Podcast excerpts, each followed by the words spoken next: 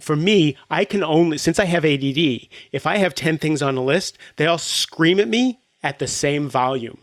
Yeah. And it doesn't matter what it is. One could be, you know, go get the mail, and the other could be pay that bill that's due, and the other one could be uh, go save a life. They all have the same volume to me. I yeah. can't figure out my big rocks, my little rocks, my I, I can't do it. Yeah. So for me, I can only look at one, two, or three things a day. So only tens. What what if I got hit by a car today and went to the hospital has to get done today, or I mm. really want to get done today? A question asked courageously, answered honestly, and lived authentically can change your whole life. For me, that question was how can I use what I have, what I love, and what I know to bless the lives of others? The School for Good Living and this podcast are one answer to that question. Hi, I'm Brian Miller. I know that the world can work for everyone, but that it won't until it works for you. I've created this to help you make the difference you were born to make. It's a series of conversations with thought leaders who are moving humanity forward. And in each episode, I explore their lives and the work they do. I also ask them to break down how they've gotten their books written, published, and read. This podcast is all about exploring the magic and mystery, and sometimes the misery, of the creative process. So if you have a mission, a message, and the motivation to share it, this podcast is for you. Welcome to the School for Good Living. Today, my guest is Mark J. Silverman, author of Only Tens Using Distraction to Get the Right Things Done, and the forthcoming book, Mastering Midlife How to Thrive When the World Asks the Most of You. Mark has generated over $90 million in sales and received numerous awards over his 15 year career at fast moving, fast growing companies, mostly in the tech world. Mark started using drugs at the age of 13. He was homeless, living in a truck, eating cookies and Diet Coke that he purchased from a gas station using a gas station credit card. He made his way to Washington, D.C., where he turned his life around, got sober, and built a very successful career for himself in sales.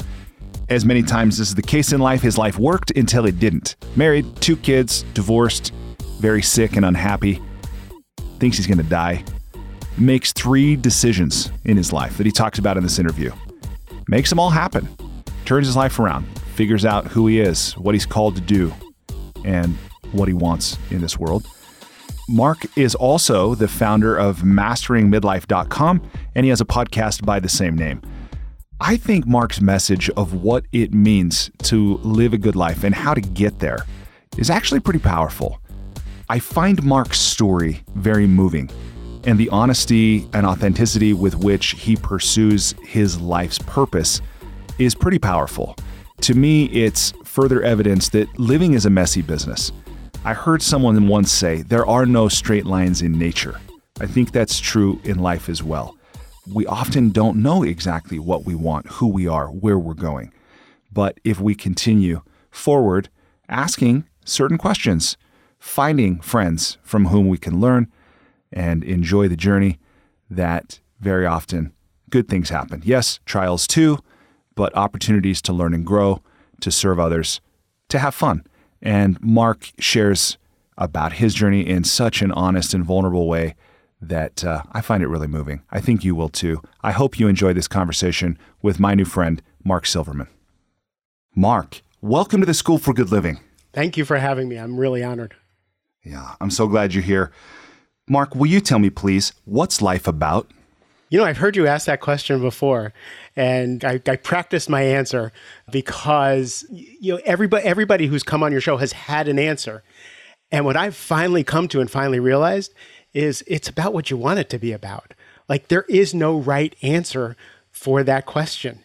You know, we're here, and we're here for a reason. We and we make it up as we go along, and that's it. That's all I've ever got. People come to me all the time. I want to know my purpose. What do you want to do? Done. yeah.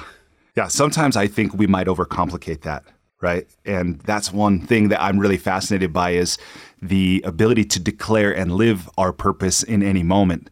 Yet it's something that I think it's a responsibility or maybe an opportunity, depending how you look at it, that can be pretty scary. I mean, it's liberating but scary, at least that's my view. What have you discovered or declared about yourself when it comes to your purpose then? If it can be anything, what is it for you?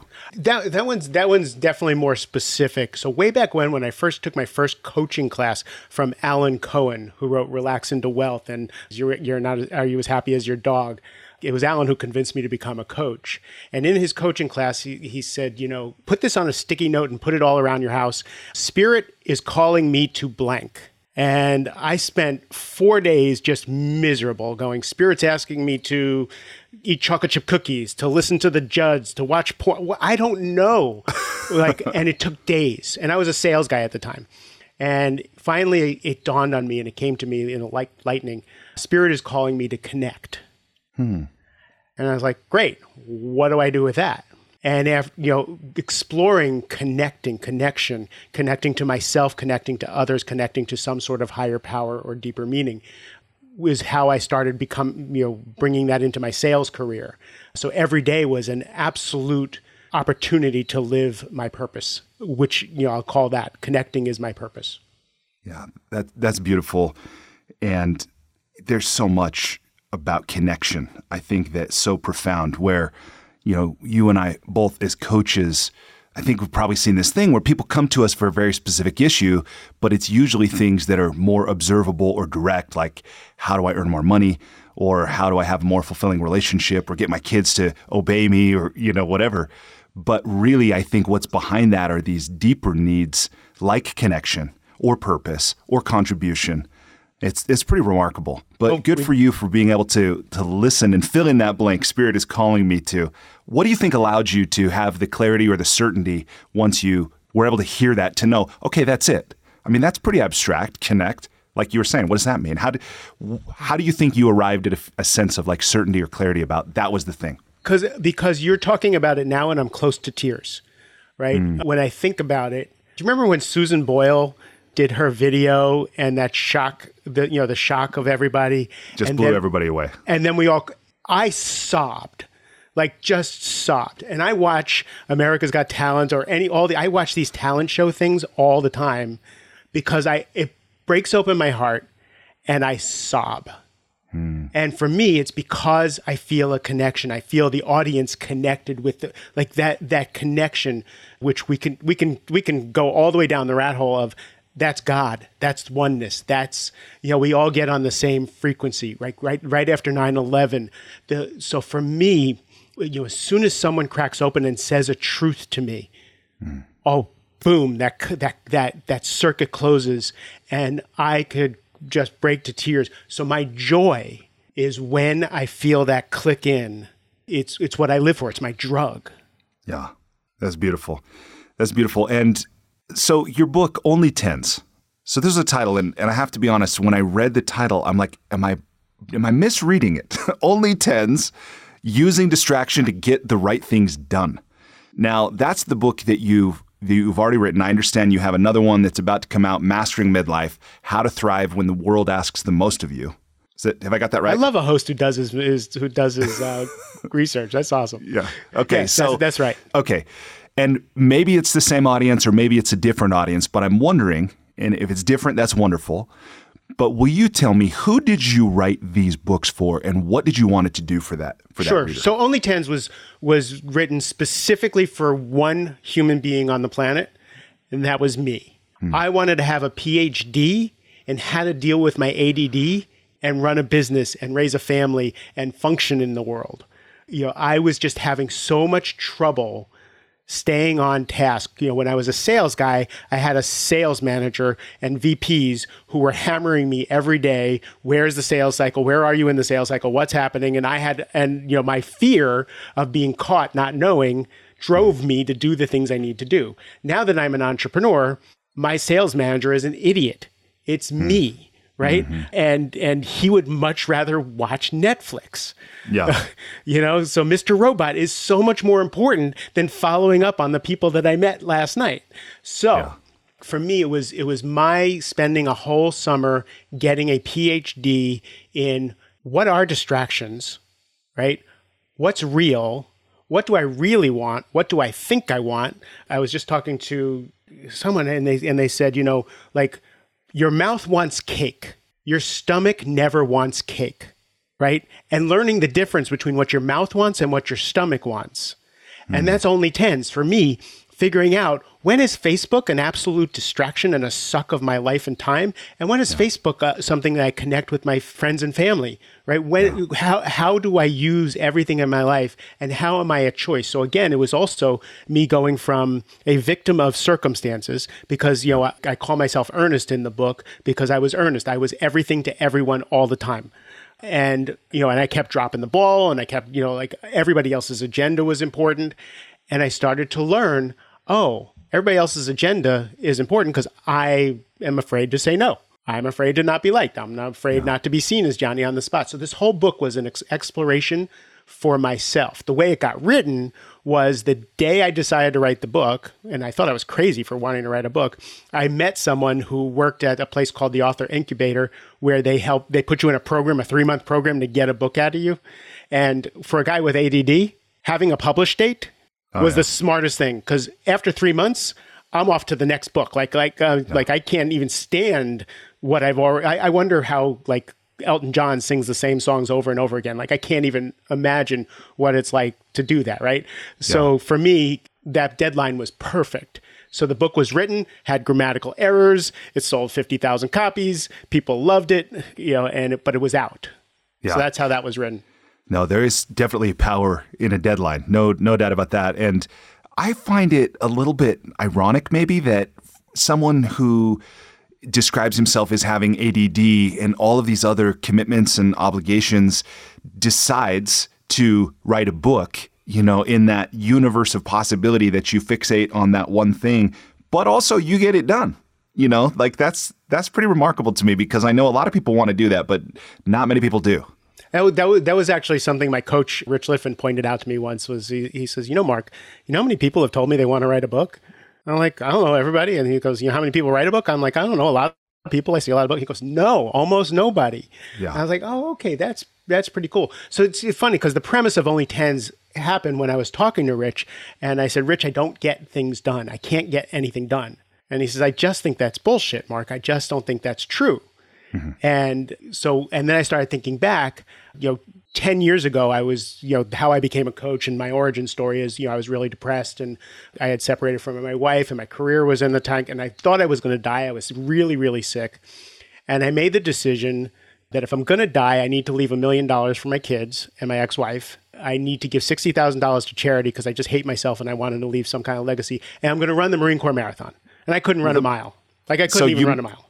so you made these three decisions Yeah. which i'm really curious about i want to zero in and i want i definitely want you to keep going but i when i read the $60000 to charity that's a pretty random number to me is there some rationale behind that Yeah, there was. I was really sick, and that's what I estimated insurance paid for helping me get better. okay so and I felt kind of a, really guilty that I took. I, I had like I was. I hated myself so much at that point that I hated that I took money that somebody else could have needed.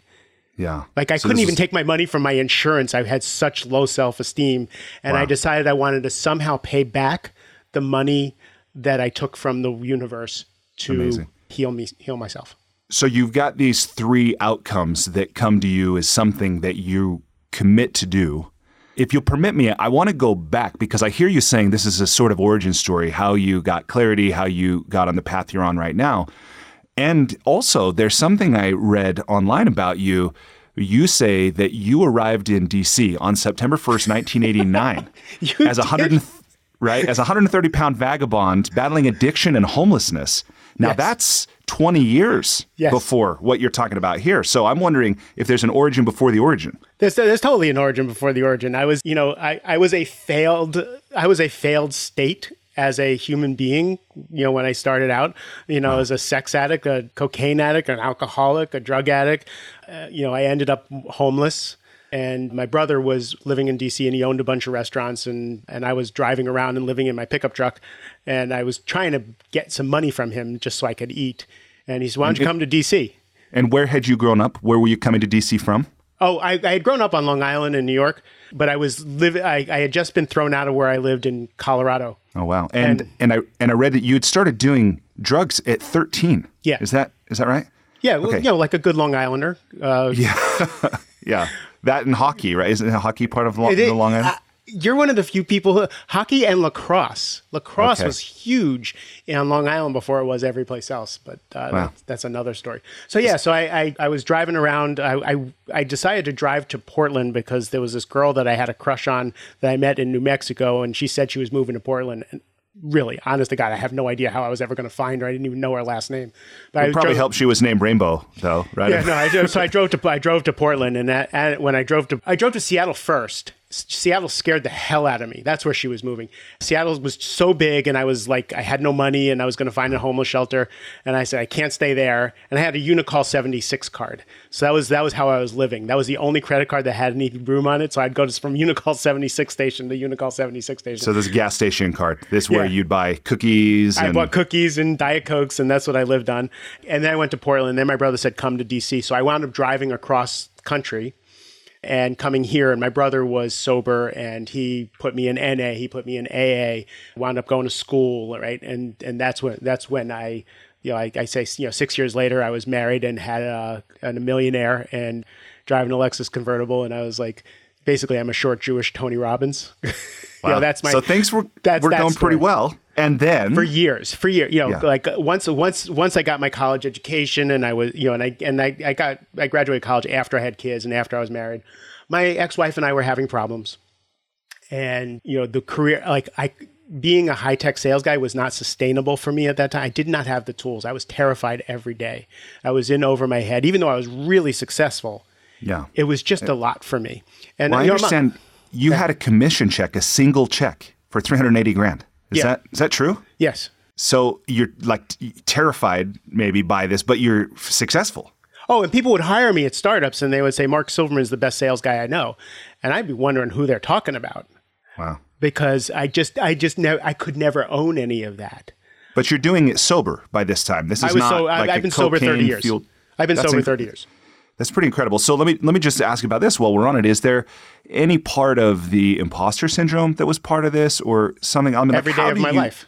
So that was that was really present for you. Always, always. You know, if people knew how much I didn't work, how much I was distracted, how much, you know, how hard things were for me, how uh-huh. scared I was when I walked into a meeting. If people knew these things, they'd never hire me. They'd never let me go.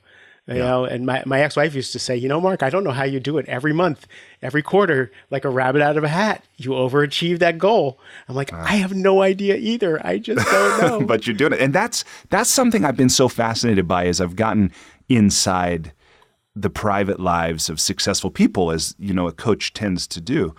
To see that people achieve extraordinary levels, many people achieve extraordinary levels driven by really disempowering emotions. Now, not everybody, but many people. And it's not what's obvious to look from the outside. People look really put together. You know, they're well dressed, they're articulate, they get things done. You know, nobody's perfect, but for the most part. And that's pretty remarkable that you're in this life and, and you've you've turned around from this addicted young man, you know, who's living in a truck to somebody that's married, has kids, is, you know, bringing in six-figure commission checks and yet there's still something about that that's not working either. If I'm reading it right or understanding it right, it's just a different form of unworkability. Yeah, totally. Right. Because Okay. so my motivation was not being caught, not know, you know, not being caught a failure. My motivation was to never be homeless again. So I always kept money on the floor of my car. I've Mm. always kept money in my glove compartment. In fact, I've hid money all around my house just in case I'm homeless again. I've, you know, I did that for years. You don't do that anymore. I actually don't. Okay. when I became a, when I became a coach, I actually had four thousand dollars stashed in tinfoil in a in back of a file cabinet. And you know when when I when I quit my job, became a coach, had an ex-wife that I was for, I did go in and take that four thousand dollars Wow. to pay a bill. But you know, you talk about the motivations. That will fast forward to what the next book is about, and that is the drives and motivations that get us to success in the first place through our twenties and thirties. Usually, like I need to impress daddy. I don't want to be seen as a failure. I need to get like nobody can know that I have dyslexia, so I'll I'll study three times as hard as everybody Yeah. those things start to crack, and that's where midlife comes in, right? Those things start to crack and wane, and they're un- you're, as like you said, it's unsustainable Yeah. to be successful from fear. You're either going to break down, you're going to get sick, you're going to sabotage yourself because right. you can't sustain that. It has to come from something, I hate to use the word, but something more authentic, something more organic in order yeah. for it to be sustainable. Yeah. And and so that maybe brings us right back to where you we were because that's what happened to you. That now we here we are in about did you say 2009? 2000, 2008, 2009, right. My ex-wife and, and I are having such problems. We're just we're just not clicking and my my career's not going well and that's that's kind of when I decided I kind of like men. My marriage is not working. I'm kind of interested in exploring this. Yeah. So I told my wife, I was like, you know what? I'm gay. She's like, you're not gay. I can tell. I would know if you're gay. You're not gay. I'm like, I'm totally gay. She said, then you're bi. I'm like, no, I'm totally gay. This is totally done. We're done. Anyway, it was horrible for both of us. And we wound up separating and we were both depressed and, and just miserable for quite a while because we loved each other. We cared about each other. We were just oil and water. Yeah. Uh, we had two kids and we lived in status symbol land and right, you know, and but we we were you know, we did we actually did a podcast on my podcast of she and I talking about our divorce and our wow. maniacal focus on being there for our kids brought us through both of our depressions and also kept our relationship, healed our relationship so that we could be co-parents. Amazing. It's almost, you know, the image I have is when a river is flowing and there's a giant boulder in the middle that splits it but then it comes back and ultimately realizes its oneness. it's maybe that metaphysical, you know, reality behind everything already, but amazing. So this thing, you made these decisions. So you're in the depth of this this pain, this sickness, this breakdown in your marriage, and you say, right? Not everyone does this, by the way. That they're like, you know what? Here's some really specific goals or these outcomes that I'm committed to of this, you know, produce a million dollars, leave it to my ex-wife and sons, sixty thousand dollars to charity, and this thing about run the Marine Corps marathon. like, so how did you arrive at that in this period of whatever ambiguity, difficulty? Like, how did you come up with those three? And that's easy. And then I, I, want to zero in on the marathon in a moment. But okay, so how did you do it? So the money was clear. I wanted I wanted to leave the money, and I had just gotten a new job with another startup and it was you know another one of those rocket ships. I'm like, I can totally like we can we can totally if I put my head down, I could totally go and make the money. And then the marathon piece, you know, we said the charity piece was for me to make up for being such a such a shit in world in the life in life. And then the the marathon was I was sitting in a uh, parking lot waiting for a doctor's another another doctor's appointment, and this guy Stu Mittleman is being interviewed about running on NPR, oh, yeah. and he's an ultra marathoner and he says anybody can run. We're bipedal and we're and we're supposed to run. We're supposed to be able to run. Meanwhile, I have pain in my body. My back hurts. This hurts. And he says everybody should be able to run. So I bought his book, read his book, and I start. You know, I started running. You know, like a block, two blocks, couple, and then finally I called him and I said, "Would you coach me in running the Marine Corps Marathon?" And it was five months away, and he said, "I will coach you into the next one, not mm. this one." I'm like, no, I have to write, I have to run this one because I thought I'd be dead by the next one. So I, I, I followed all his instructions and it just didn't matter. It was a 10 for me. Like my back hurt, my knees hurt. I didn't care, right? I didn't have time to go running. I didn't care. I was going to do this. And then I made it public and raised a bunch of money for me to run the Marine Corps Marathon. And now I couldn't let people down. Oh, so, yeah yeah once you once you make it public like that then there's that's another level of leverage for sure I want to go back to this thing that you said about telling your your ex-wife you were gay because my understanding is that you later came out and reversed that. No. Is that no? No, no, no. I don't know no, why. No, I don't know why where I came up with that. Probably, probably because I just got married in December to my partner of seven years. Um, okay. Yeah. No, I, I, I never, I never reversed it. I do, I do admit that the whole thing is fluid. Oh yeah, and that that there, there there there's opportunity if I you know, but I'm in a committed relationship and very happy with what I my choice at this point. Right on, good for you. That's great. Okay, I want to go back to this thing about tens, only tens, because you know there's this advice, especially I think in a startup world, and as people are encouraged to to really focus in, you know, practice minimalism, essentialism, this kind of idea that if it's not a hell yes, it's a no, you know, kind of thing. And that was the way that I interpreted this idea of only 10. But will you talk about what do you mean by that? And how do we know when something is a 10? in our lives? So for me, it's it's something that, that something that needs to get done, needs to get done now, and needs to get done by me. Hmm. Or I want to do it, and it's been deemed not a distraction from the real 10. It's like I have a whole flow chart that someone put together for me, but it's it's really you know it absolutely has to. So I stay. So the premise of only tens is your list. So I, I did David Allen's Getting Things Done. Yep. Twice. I went to his seminars twice. My I bought the label maker and my folders look awesome. And I got two weeks out of it one the first time, and I got three days out of it the next time. Right, writing my list and all that stuff. So I'm the anti-list guy. Mm-hmm. Right, for me, I can only, since I have ADD, if I have 10 things on a list, they all scream at me at the same volume. Yeah. And it doesn't matter what it is. One could be, you know, go get the mail, and the other could be pay that bill that's due, and the other one could be go save a life. They all have the same volume to me. I yeah. can't figure out my big rocks, my little rocks, my I, I can't do it. Yeah. So for me, I can only look at one, two, or three things a day. So only tens. What if, what if I got hit by a car today and went to the hospital has to get done today, or I mm. really want to get done today? And then it starts it starts to come to essentialism. What is the essential thing? And then what Rich Litvin, my coach at the time, says: Why don't you trust your energy? Where is your energy bringing you? Right? And I'm like, well, that I'll be homeless, right? But what I noticed was I had juice for this, or I had like so when I had juice to write to write the book, I followed that, wrote the book. I followed, I had juice to do the podcast. I didn't want it. My head didn't want to do the podcast, but something wanted to do the podcast. Podcast comes into fruition, right? So I, when I slowed down and started to learn the different parts of myself, what my head wants, again, my mouth wants cake, my stomach wants nutrition, right? When I started to learn the difference between the cake and the nutrition, and I was able to be at choice because there were bigger tens, there were bigger things that were important to me, then I could really pare down my list. And then I found when I when I brought it to my clients, you know, they would they would bring in these lists with 150 things on them. Yeah. And, by the time I'm done like, with them, they've delegated 75% of it. Yeah. You know, good good 20 percent of it was like these don't even have to get fucking done. Like yeah. I'm, I'm like I just the, as Steve Chandler calls it the I should have done yesterday list, right? Yeah and uh, they, they would just get room they would just be able to breathe when i just confronted so i say everything has to fight to be on your to-do list. Your to-do list is your life.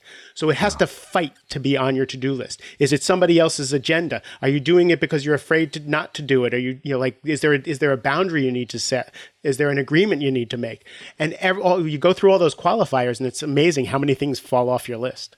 Yeah, it, it really is. I think it's my experience as well. If we're willing to look at that you know, honestly, to answer that honestly, and, and, and to go back to something you said a, a, few minutes ago about this idea of earnest, you know, and for you, you created that as a persona, right. which I love, recognizing there's a part of me that's ultimately not serving me, you know, being a pleaser for others, trying to fulfill other people's agendas or avoid upsetting them, you know, that kind of thing. And, and if we're, again, if we're willing to look at the things on our list with that level of, you know, I, I almost look at it as discipline or honesty you know, I'm, I'm going with honesty.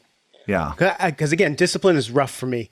Honesty yeah. is the honesty is the solve. Uh, that honesty is is how I figure my way through. Then the honesty is: Do I want to have that difficult conversation to set that boundary, to say no, to renegotiate?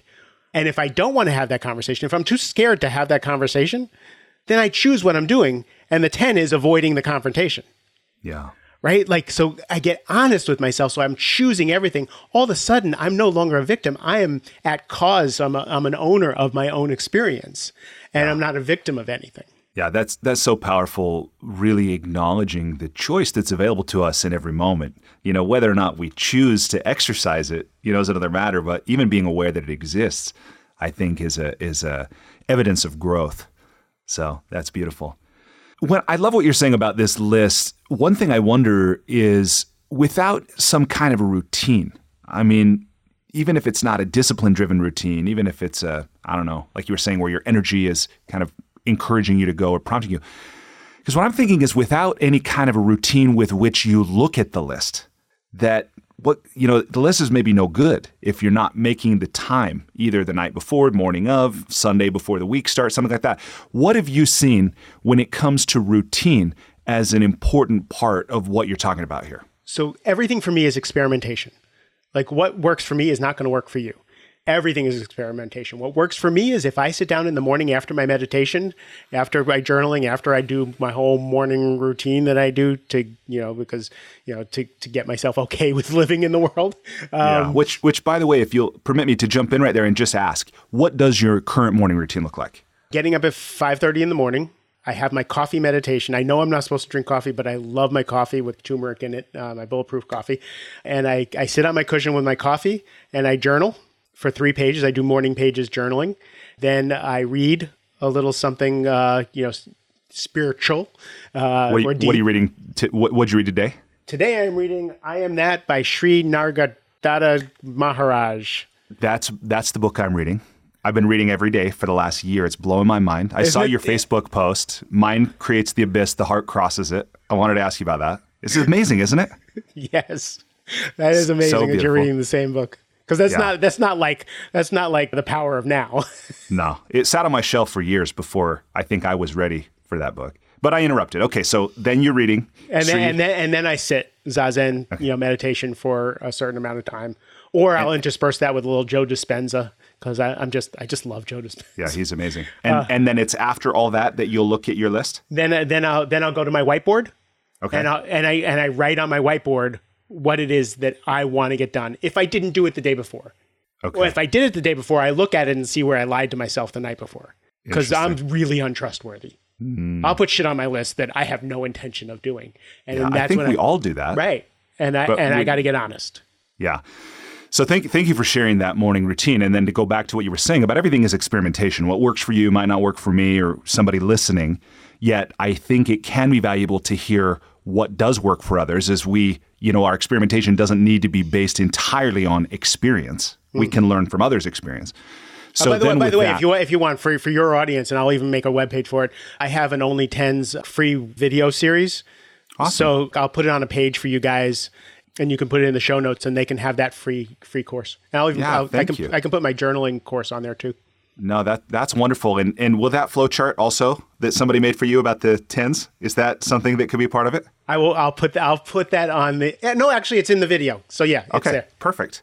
Yeah, thank you. For, thank you for that. I think that will be helpful. Is you know, I, I went through a period of a number of years where I was pretty studious about learning. You know, I did also getting things done, which I I still use most of it.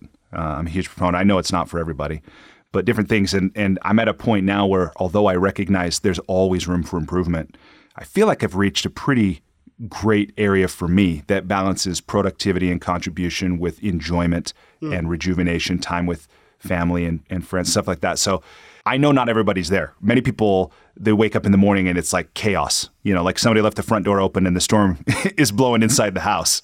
I know, have lots of, of chaos in my life. I do have, you know, like I do have lots of a lot of that, but the thing, you know, even I'll exercise a lot and then I won't, and then like a lot of things will come and go. The yeah. thing that has never gone away is I sit, I journal, I read, I meditate, and that's the one thing that's been unshakable for a decade. Why do you think that is? I was at a networking meeting, and again, I'm an introvert, I'm an empath, so I don't like groups of people. But I, I do I go to these networking meetings so that I can be out in the world and find clients and meet people and talk to people. And I was at a networking meeting that was overwhelming and huge. And I was standing, it was standing room only. I was standing there. And after I leave, I get a picture. Uh, someone sends me a picture on my phone of me standing at the meeting. Hmm. And someone says, a little birdie told me that my favorite person was at the meeting. And I said, oh, that's cool. Who's my stalker? and she said, oh, it was my husband. Hmm. And I said, why did he take a picture of me? And she said, he said that you were so peaceful and so grounded and so centered in the middle of that meeting, he couldn't take his eyes off you. He's never met anybody. You know, we've only met one other person who has that quality, and he wants me to go get a proposal from you to work with you. Wow. And now, the reason that's so poignant for me is one, it's not how I feel all the time. I don't like groups of people, so I feel uncomfortable, like I'm feeling all this stuff. And I'm pretty much Ricochet Rabbit, right? And and high energy and and I've never been described as zen, you know, peaceful, grounded, centered. And that's how people describe me now. That's mm. consistently open heart like so all this work that I put in over the over the years is now what I'm manifesting in the world for the people around me. And that pays dividends. That and it's kind of my AA. My you know the the the drunk monkey stung by a scorpion that's in our head Yeah. it it goes all day every day for me all the time so that's my lifeline to being this guy i'm not naturally this guy i got to work for it so i got to go do my reps Well, how do you know that the drunk monkey stung by a scorpion? I mean, you say that you're not naturally this guy, but how do you know that maybe you are naturally this guy and it's that other thing that you're not? right. And uh, I, I, i'm not going to spend a whole bunch of time trying to figure that out. What i know is i'm able to be married to one person. Yep. right? I'm able to i'm able i'm able to actually stay on task and make you know get to my meetings and and take care of my clients and be present for my clients and be pre you know and i'm not going to let go of that lifeline. So it's it's become a 10 for me just like not drinking how do i know i can't take a drink and be fine i don't know i might be able to have a glass of wine with dinner i don't know Yeah. why would i find out so i'm not going to find out what it's like to be without my morning routine Yeah. You know, you know what you're describing i- it's really resonant with me because that's same. You know, I've meditated pretty much every day for about the last 8 years now. Last 3 years I haven't missed a morning or an evening session. You know, I remember when I read something Deepak Chopra wrote and his advice was to meditate for 30 minutes and I was like, who has time for that? you know? And now I look at my life and I think I would not not do it. Mm-hmm. You know, partly because I remember what life was like before and I don't want that life anymore. In addition to the fact that I enjoy it, now I've reached a point where I actually enjoy it. And the third element for me, and I suspect maybe you get this as well, is it's like things just show up. It not just in life. I'm not talking about manifesting. I'm saying like awareness, insights, you know, new thoughts or connections that occur as much as I'm not consciously trying to cultivate that. It's like, you know, if I just make space, stuff shows up. I'm mm. like, it wouldn't if I was just busy, busy, busy all the time. Yeah, m- miraculous stuff. The podcast came out of sitting on the cushion, right? Yeah, three day, three days of the voice saying you're going to start a podcast, and I'm like, no, I sound like a male Fran Drescher. Not going to happen. No, you're going to start a podcast. Then the next day, no, you're going to start a podcast. Next day, like you're going to start a podcast. I'm like, "Oh, fuck, okay, I'll start a podcast. I don't want to do a podcast, but I, I'll, I listen. I know which voice to listen to. Right. Next thing, I talk to a client who owns a podcasting company. Next thing, our mutual friend Toby is in my life. Right. Next thing I know, I got a producer. I got ten shows. It's rocket ship. Right, and it just builds itself. I listen to that voice. It happens. So now I know whenever I'm on that cushion, something comes out of my pen or uh, that voice happens. I just listen to it. That's beautiful. That's that's beautiful, and I acknowledge you for that. And for anybody listening who hasn't created that yet for yourself, you know, I invite you to. I don't even want to say to try because I don't know, Mark, if it's your experience. I don't know that there's a lot of effort involved. I mean, for me, it's not fighting myself. It's just kind of again awareness. I go, well, I remember what it was like to live that other life, and I don't want to live that life. And at some level, it really is just a choice. Does that occur for you? Is this effortful, or is it, you know, choice based, or something else? It, it's no longer effortful for me because again the world that i the world that i experience when i sit on my cushion and you know i have my pen that world that, and that connection is now more real than a lot of other stuff. So I, I love going back home but it wasn't that it took probably five years. So when i teach people to meditate now i, I teach them the one minute meditation. Yeah. like let's do a minute. Just give me a minute i teach them to, you know i you know like, like let's do morning pages for one week. Just one week. Yeah. and i'll tell you i've never met anybody who's done morning pages for more than three days and has not been completely enamored with the miracle of it. They'll stop it after a few weeks and then go back to it and back and forth and like any good habit right? But those two things together will set the stage for being able to be conscious about the life that you start to create Yeah, no question. That's true for me as well. I started the morning page process after a friend invited me to participate, and I ended up doing it for almost five years. Didn't miss a day in nearly five years, and it, it, it and I never went back and read any of it. I've, I've still got I, probably honestly four foot high stack of you know notebooks, but just I, like you're I saying, tear it i tear it up oh, you do every day. every day I tear it up. If there's some wisdom, I'll put that in my journal. But I want to be able to say things like this fucker, this bit, you know, like I, I want to say shit that needs to get out, that isn't so spiritual, and Yeah. get it out and be able to tear it up and not worry about anybody looking at it. Yeah, that that's powerful. So, if anybody isn't familiar with this morning pages process, Julia Cameron, The Artist's Way, I think it's a fantastic book. So I'll, I'm going to put I'll put the link on my um because I, I cite her in my my journaling video, so I'll, I'll put that in there for you. Awesome. Thank you. Okay, let's transition to the enlightening lightning round. You good with that? Sure. Okay. So, again, this is a series of brief questions. You're welcome to answer as long as you want. My aim is to ask the question and, for the most part, to stand aside. Okay, question number one. Please complete the following sentence with something other than a box of chocolates. Life is like a. Video game. Okay. Number two, borrowing Peter Thiel's famous question What important truth do very few people agree with you on? Ooh. Actually, you know, in my world, that this hustle and grind culture, that the Grant Cardone, Gary Vaynerchuk, people are eating your lunch while you're sleeping, is the way to live. That mm. slowing down is death. Yeah, I feel like I'm betraying a confidence when I say people who look like me are killing themselves in record numbers. That diabetes, heart disease, broken marriages, alcoholism, drug addiction, uh, Netflix addiction are all byproducts of trying to be in the 1% and that our fancy cars and our million dollar houses are a facade to an uh, to an emptiness, and that everything that we want is right there in our lives if we just slow down to see that we've already won. That one that one is a rough one for me because I feel like I'm breaking the confidence of everybody that I know because I live in the middle of this. Yeah. Well said. Powerful. Thank you. Okay, number three. If you were required to wear a t shirt with a slogan on it every day for the rest of your life, or a phrase or a quote or a quip, what would the shirt say? It's all okay. Awesome. Number four. What book, other than your own, have you gifted or recommended most often? Most often, oh, the coaching habit by Mon- Michael Bungay Stanier. Like every new, you know, anybody that I coach who's a new leader who, you know, who leads a team, I make them read that book and we we talk about how to get the responsibility of everything off your plate. So I give that book away over and over again. And then I think the second one would be The Way of Mastery by Shanti Christo. Hmm. That book just came up for me in conversation with someone. I haven't I haven't read it yet, but recently landed on my radar. And the coaching habit, yeah, what a fantastic book. Isn't it great? It's just, it's So just good. so right in the right on the money. Something you can do immediately.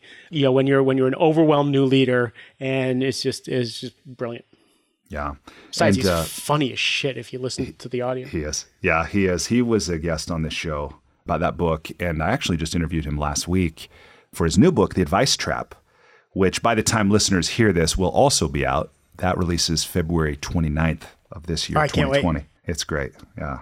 He builds and deepens. He builds on what's in the coaching habit, but deepens and he gives name to these patterns that are evident, but they're they're funny, but they're also real. Hmm. You know, when clients do this, when clients yarn, when clients popcorn, when clients big picture, it's like, oh my gosh, I love having a distinction. So, anyway, it's awesome. Okay, I'm more, I'm deeper in the lightning round than I want to be. I'm going back to the questions.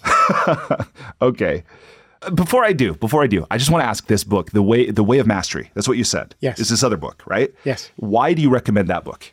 It's the Christian version of I Am That. It is so you know I've spent the last long time studying Christianity, studying Buddhism, studying Judaism and mysticism, and um, the Bhagavad Gita, and so I love all the flavors of all this. And when you go down, boil it down, and none of it's all of it's the same, Right. right? So the the way of mastery was recommended by to me by Steve Hardison, who is known as the ultimate coach, wonderful guy, and you know he, the way he lives his life really kind of attracted me to it. And I've already been steeped in a lot of what is in the way of mastery, and and being raised being raised Jewish and being gay and being a little freaked out by the Christianity stuff. This isn't that. Like this is this for me is adult a course in miracles. like grown up a course and I, i'm not putting down a course in miracles i like it, it's amazing but this is just kind of the christian version christ talking as a master and showing us that we're also a master that we're hmm. brothers with christ christ hmm. consciousness and it and there isn't a word in it that's different than I am that. There isn't a word different than boundless intimacy, which is my Zen version of this, all of this. It's just, for me, it was just so healing and loving. And I learned to absolutely, in it, that Sean Christ says, you cannot know God without loving his creation, and you are his creation. And that hit me. Like, I can't know God until I love me. Hmm. That's an obstacle, Yeah. right? That's an obstacle that I'm putting in my way of knowing God. If I say all I ever want to know is God and truth and reality, and my way through is to love me, that's a so so uh, that's that's an exquisiteness that I want to live with. So that's why I give that book away. Right on. Well, thank you for that. Okay, number five. This one's about travel, recognizing that you travel a ton. What's one travel hack, meaning something you do when you travel, or maybe something you take with you to make your travel less painful or more enjoyable? I bring my food. I either find a Whole Foods or I, I bring it with me in my suitcase. I used to bring a blender with me everywhere, my little bullet blender, but I, I bring shake mix everywhere I go so that I can have, have that meal handled wherever I go. Very healthy of you.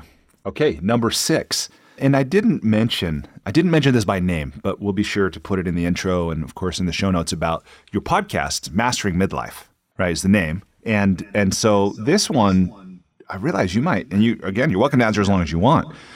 But this one's maybe really pertinent to somebody who has a podcast by that name, which is number six. What's one thing you've started or stopped doing in order to live or age well? Oh, sugar. It's all sugar, American wheat, you know, is is it's just horrible for me. Like I can't I have I'm I'm 57 years old, right? So I have trouble using my hands when I eat too much sugar, too much too much dairy, too much wheat. My allergies went away when I cut out sugar and dairy. And you know, I I indulge here and there, but I I pay for it. That's been life the absolute life changing. And then hmm. stretching. So for mid, you know, stretching again, whether I exercise or not, is always gone up and down and in and out. Stretching stays constant, and that's because of back issues, and and I wouldn't let that go. No, thank you. Okay, number seven. What's one thing you wish every American knew? That we're all in this together. That the, there is no you and me. Like that, that we are flip sides of the same coin, and we're only only going to make it together. No, oh, I love that. Okay, number eight. What is the most important or useful relationship advice you've ever received and successfully applied? It's not them, it's me. That's like uh, like uh, I create my relationships, you know, and and that that I.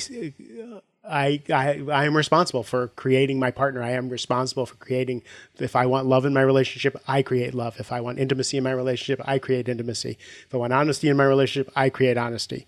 It's not them, it's me. That that was game changing for me. That I How did you learn that? I had a guy named Mort Fer- Fertel on my podcast who is a marriage counselor. And he just said, you ne- You've never married the wrong person. You just are the wrong person in the marriage. Wow. And now, of course, there are people, you know, you're, you're getting, you're getting abused. You need to remove yourself from the situation. So I'm not saying that that's a catch all for everything, but Right. like, I love the person I'm with. Now, mm. how am I creating the relationship? How am I taking 100% responsibility? So, and that's how I live, right? How do I take responsi- 100% responsibility for everything that occurs in my world, right? I created this world. I live in this world. I wrote the script for this world. And I know some people will have trouble with that. I just know that from experience. So how do I take it's really easy to to know that in most of life but not know it when it comes to politics or your partner, right? so those are the exceptions. I create everything in my life except my asshole partner or the uh, asshole other party. But taking 100% responsibility for my respo- my relationship has been a game changer. Yeah, if if only my ex-wife had known that, our marriage would have worked Exactly right. I'm try- I've been trying to get my partner to understand that he needs to take 100% responsibility for me, and not happening. Yeah, no, that that's powerful. Okay, and number nine. Aside from compound interest, what's the most important or useful thing you've ever learned about money? Or what's something that you're always sure to do with it or never to do with it? So money is my, you know. So I've been homeless, and I've been a millionaire, and I've been broke again. Like I've I've run the gamut in every. I've never cared about it. Ramit Sethi said something to me that just blew me away. Bankruptcy comes very slowly, then all at once. Hmm. And, you know, so I, I learned that the hard way, going from having a high paying job to being an entrepreneur to spending my first three years traveling all the, around the world doing kind of what you did. Go, let's go meet every guru, every brilliant person. Let's go do every program that could possibly be so I can master what I do, right? Yeah. And then on the other side, going, oh shit, I'm an entrepreneur. I have alimony and child support and oh my god i have no business driving a mercedes anymore right like yeah.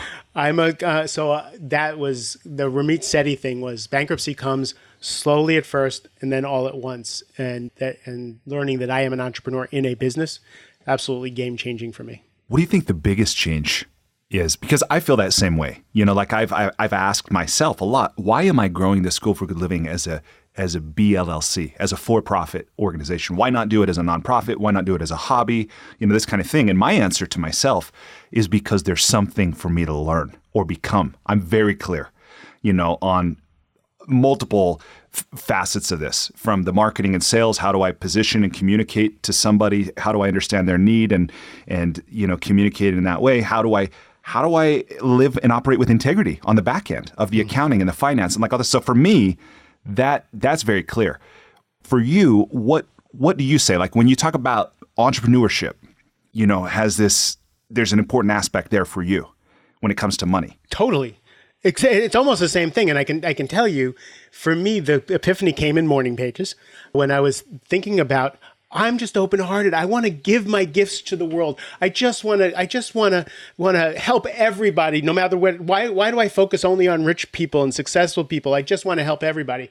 And it occurred to me that I had these these four prongs. It was uh, family, spirit, mission, business. And then it got really clear to me that without my business, my mission doesn't happen. Without mm my business, my family doesn't get supported. Without my family, I'm not the person who I want to be in my spirit. Like, and it just showed me that every aspect of my life, my family, my spirit, my business, and my mission are interchanged. And that mm for me, not taking care of my business was shortchanging a leg on the table. Wow.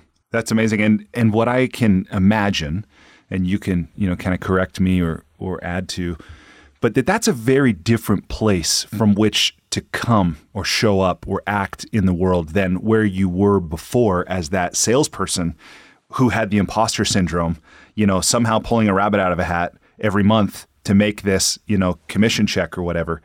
But how do you how do you see your life and work different now, given what you said about these kind of four legs of a table and all interchange with one another versus, you know, how you operated back then?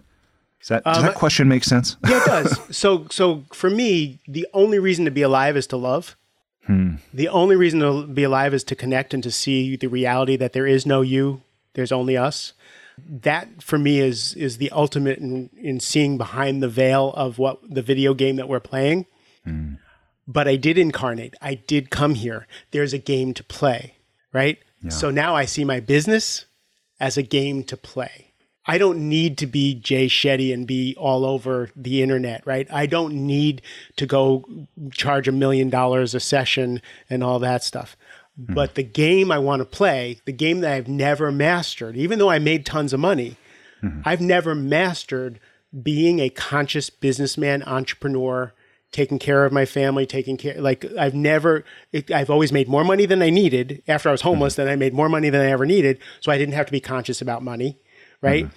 So for me now, the game is it's it's the game I want to play. Yeah. Right now, my my my husband's value is stability, predictability, right? The safety.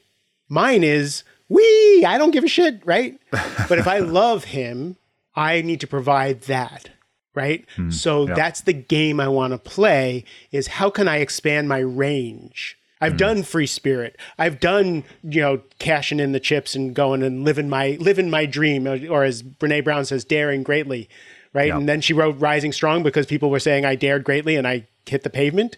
Now yeah. what do I do, right? So that for me is, you know, and can I trust myself to be? It's really about growing up for me. Can I trust myself to be an adult to really handle this stuff? That's that's awesome. Thank you for that for that perspective. Okay. Well, the, the last thing here in the enlightening lightning round is just this. I want to be sure to to ask you if people want to learn more from you or to connect with you, what would you have them do? Well, they can go to my website, markjsilverman.com or masteringmidlife.com. They both go to the same place. And that's, you know, there's some videos on there where you can get to know me. There's free stuff. The podcast is a great place to get to know me. I, I kind of leave it all there. Episode 50 is I had one of my guests actually interview me so they can find out about me. Awesome. But it's more about them. So I, like, who cares about me? What I what I care about is that they go to the they go to the podcast and they mm-hmm. find the topic because we talk we talk about depression, mental health, we talk about money, we talk about leadership, we talk about sex in our 40s and 50s. You know, we talk about caretaking. Like go find the topics and then go research those people who I interviewed on those topics mm. and learn for yourself.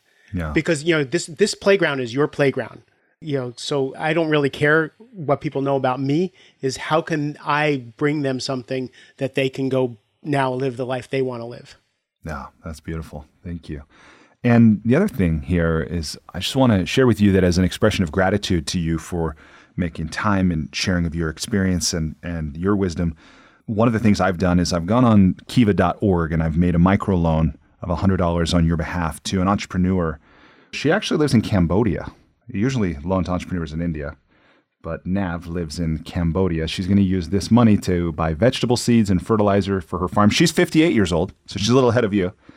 But she's a widow who's a mother of two children. One of her kids works in a factory, and she's been doing this work for 10 years, for the last 10 years. Wow. So, anyway, we're helping her out a little ways. That's, that's beautiful. Thank you. And thank you for giving me a reason to do that. Okay, so the last part of the interview here is one around creativity, writing, maybe marketing and promotions. I threw my question set for this part of the interview away probably two months ago.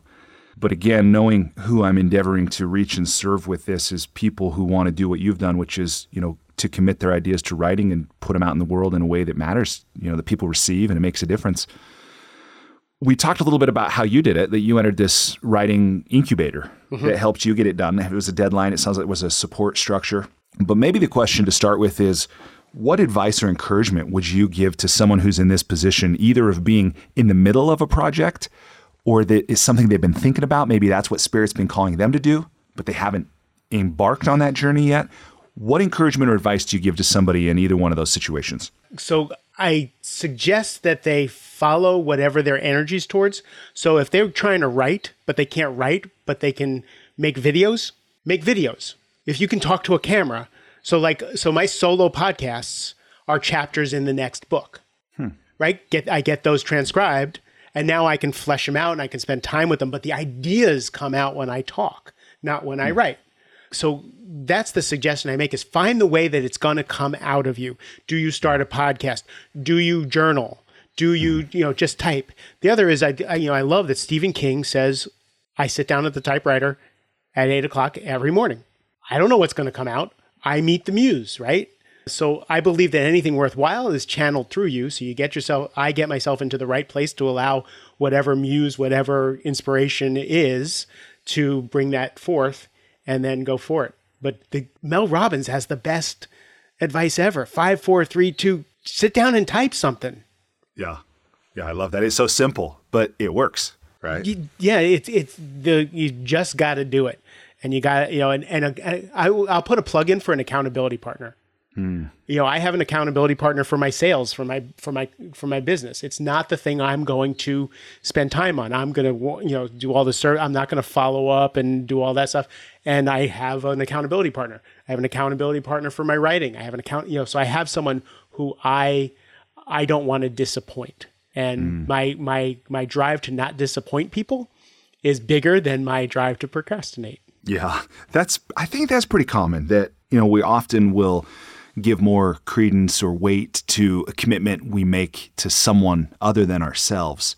So I know that's pretty normal. And, you know, as somebody who's been in this world, you know, now for about a decade, pretty focused on personal growth and the tips and tricks that, you know, can help make these commitments stick and, you know, that kind of thing. One of the things I've learned is that, yes, accountability partners can be really valuable. And accountability partnerships, in my experience, often break down, right? Always. For whatever reason. So, where I'm going with this is what have you found that has made it work? Like, and how do you use them? Do you do emails, phone calls, text messages, video chat? Like, what kind of frequency, duration? You know, like, what have you, how do you use it and what makes it work for you? Different at every time, different at every turn.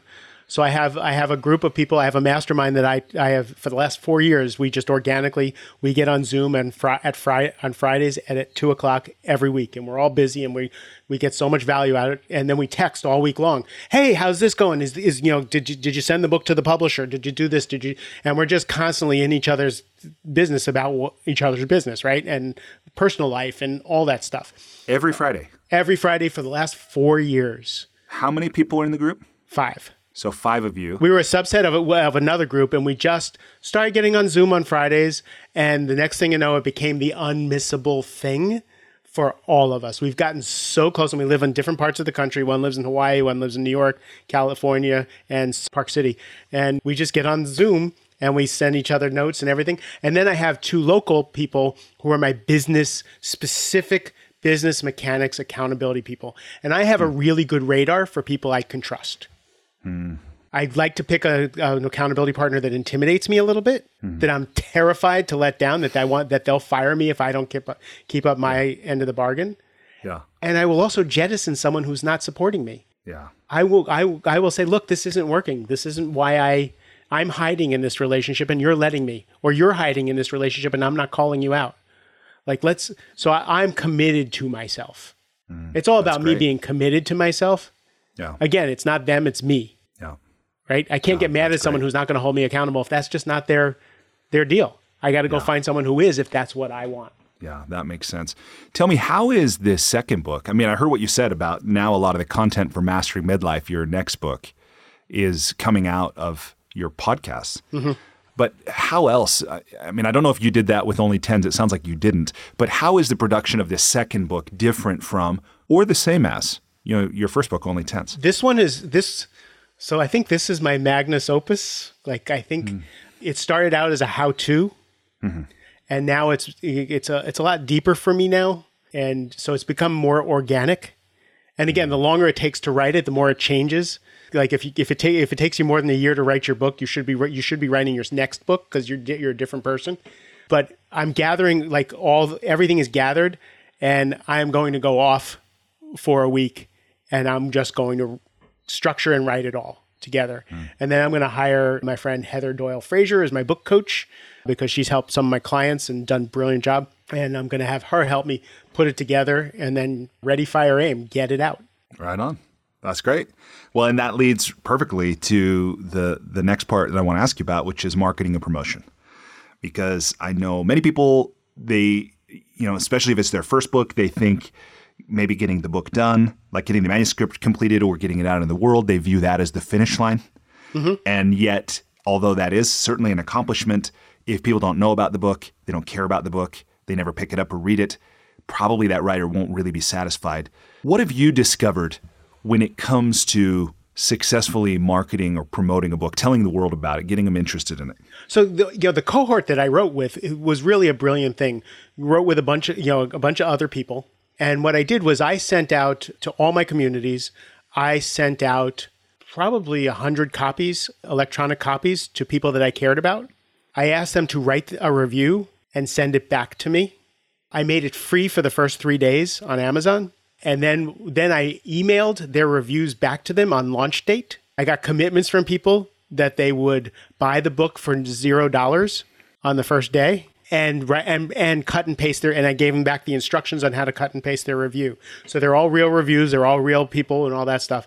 But I got that instant notice and once you get 25 reviews, Amazon automatically starts to help you. I- You know, I don't know much about the the business, but uh, getting a posse of people to help you promote it on the day that you put it out there gets it on these lists that people do, and then it takes off. Again, when it's when it sold 500 copies, I was like, and then it sold a thousand copies, and my ex-wife's like, "You don't know that many people. Like, I know who's buying this book." And then it's selling like 300 copies a month for years. Like, That's awesome. Who's buying this stupid book? It's just crazy. Because again, I'm ADD. I wrote it. It's not good enough. I don't want to pay attention to it. I, I didn't promote it. I didn't do a lot with it. And it took. And I just reread it uh, just a couple couple days ago. I'm like, this is a good fucking book. Yeah. Yeah. But mastering No, I- midlife is going to mastering midlife is going to be different. I have I have a podcast. I have a following of thirty thousand people. Right. I have I am of consequence in the world now a little bit. So Mm-hmm. there's there's going to be people are way asking me for the book. This is very different now. Like people are like, when is the book coming out? And I that's new for me. So it's time to get it out. That's great. Well, good. Okay, what else have have I not asked, or what else would you like to share specifically when it comes to these areas of writing, creativity, marketing, promotion, anything like that? Oh, you got to you got to press send. You got to press post. You got to press like my first couple of videos were the most terrifying thing ever on the face of the planet. And then I mm. started becoming a ham and I started liking it, right? But and then I started adding I end all my videos and all my podcasts with I love you. The first mm. couple times I did that, I wanted to throw up like, "Oh my god, everybody's to know I'm just such a such a girly man, you know, open-hearted Softy. yeah, softy. I'm like, fuck it, you know, I do love people, right? But that terror, you gotta get past that terror. You gotta publish. Yeah. Right? You got you just gotta put it out in the world. And there's just no substitute for that. Like Yeah. s- go go read Seth Godin, it's your turn. Right? Seth Mm. Godin says that and it's your turn.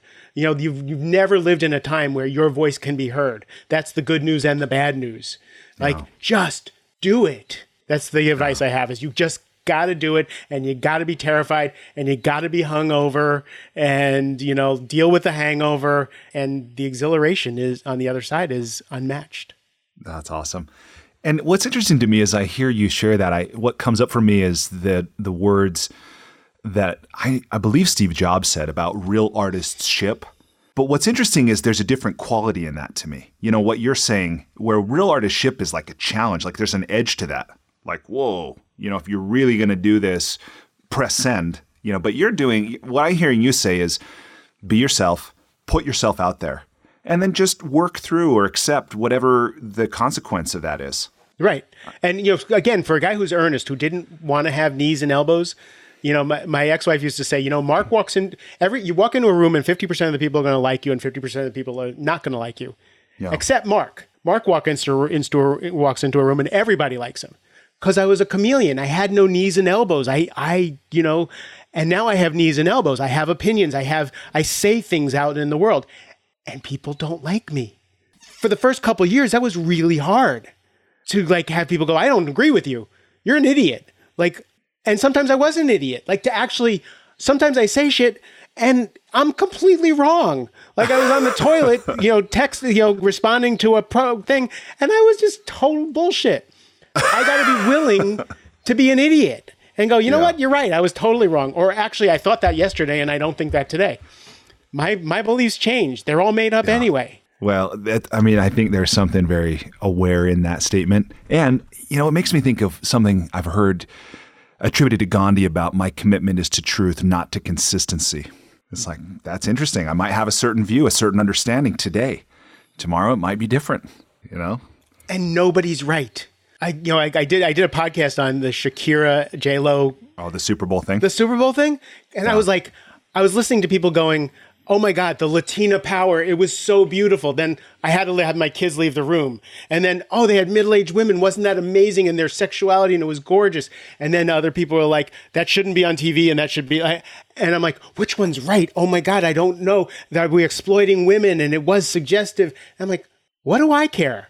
Like the like I'm so invested in finding the right opinion when they're all right. They're all wrong. They're all right. like depending on which side I st- and I'm like I loved it. Like I had I had a I thought it was amazing. And my my partner was like, "Yeah, I don't think that was appropriate." I'm like, I'm like, "What do I care about my opinions? It's just silly. Like I'm we- happier we without get- all these opinions." Yeah, we get so attached sometimes. No, that's great. Well, Mark, I've enjoyed this conversation so much, and I've I've taken a lot away from from your book, Only Tens, from the hour and a half we spent together today.